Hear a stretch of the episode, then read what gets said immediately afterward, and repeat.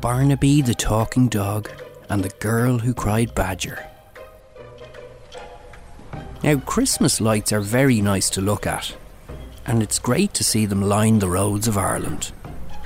But who'd have thought they could be more useful? As Gaeilge, road in Irish, is boher. Boher meaning bow, cows, har, over. Cows go over. It's the Irish word for road, which I suppose is because the cows used to walk over that bit. Ireland itself is covered in cow tracks, a lattice of grey which lies over Ireland's green country. And lined with Christmas lights, if you saw Ireland from a plane, it looks like one big Christmas tree all lit up. Now, all sorts of animals inhabit the island of Ireland, and various animals find it difficult to cross these cow tracks, as in roads, the roads are no longer inhabited by mostly cows, but mostly cars, which go way faster than cows. Except for Shock and Shamus, the racing cow. He won the Ballaghaderreen Donkey Derby, but was disqualified because, well, he wasn't a donkey. Some animals have no bother crossing the road at all. The crows find it very easy, and the pigeons, robins too flies and drag. I'll cut to the chase. Anything with wings is really grand because, well, they can fly.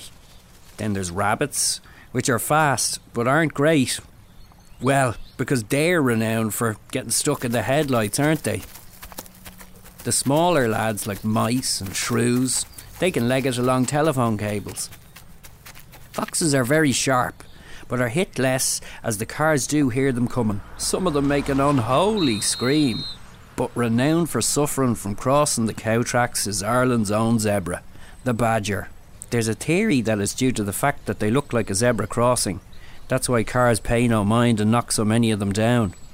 Not to be confused with a pelican crossing, which has absolutely nothing to do with this or with animals. I don't think that is the case though, but it is a fair point.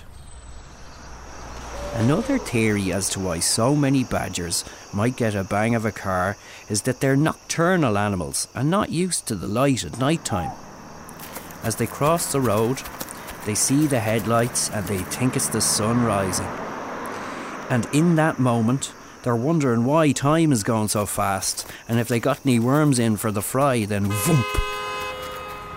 It's a bit like what happened to the poor seagulls in Dublin city centre ever since the streetlights went in, they started losing track of the time because they didn't know when their bedtime was anymore. They just never stopped eating, round the clock, stealing people's chips. Some of them are absolutely massive because of it. So big, they now work security as doorbirds in some of the busier pubs and nightclubs. Grogans, Pigger McGee's, and the Swan, to name but a few. Sorry, not tonight, love. So where were you before this, lads? Okay, okay. Calm down now. You've had a few scoops. It's a bird's life. Rotten the lover god is that? It's not the sun coming up. Have I any worms in for the breakfast? There was a girl, Breege. She couldn't see, but she had a guide dog named Barnaby. She used to love to talk to all the old people in the area and hear about the old cures from the plants and the trees and the animals. She loved country and western music. She learned about the plant bog myrtle, which helps you see in the dark. She learned about the ferret's levens, where you get a ferret to drink milk for three days and use the leftover milk to cure a bad cough. Ugh. Ugh. Yuck. No thanks, not for me. because she couldn't see, she didn't notice all of the poor badgers that had come a cropper crossing the road. And her parents didn't really want to tell her about it.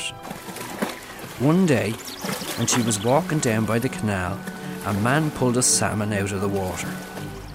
Barnaby forgot himself. He was usually such a good guide dog, but he devoured the salmon.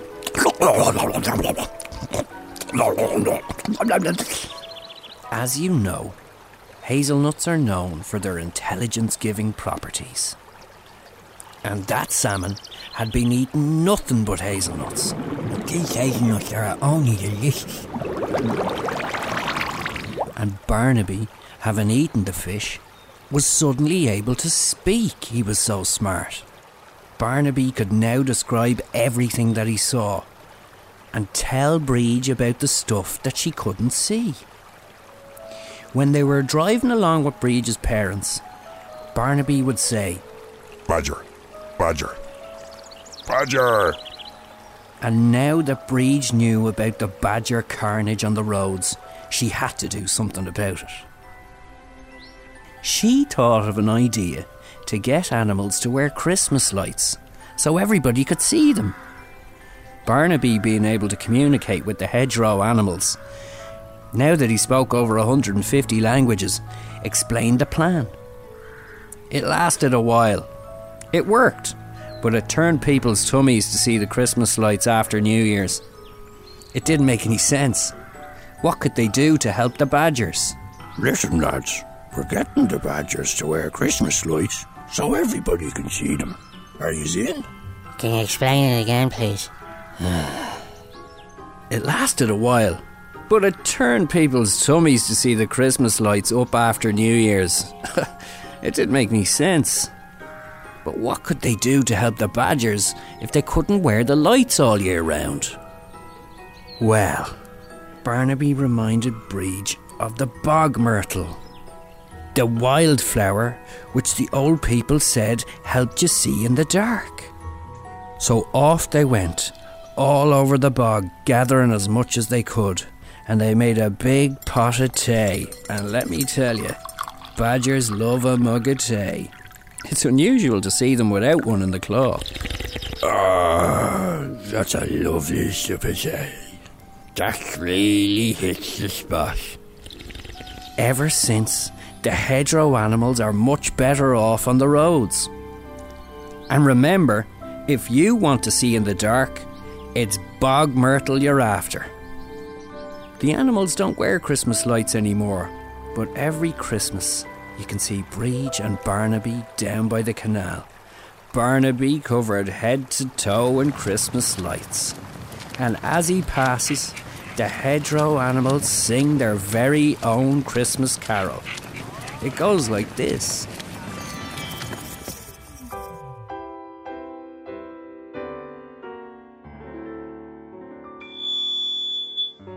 Barnaby, the talking dog, talks to me and he talks to frogs.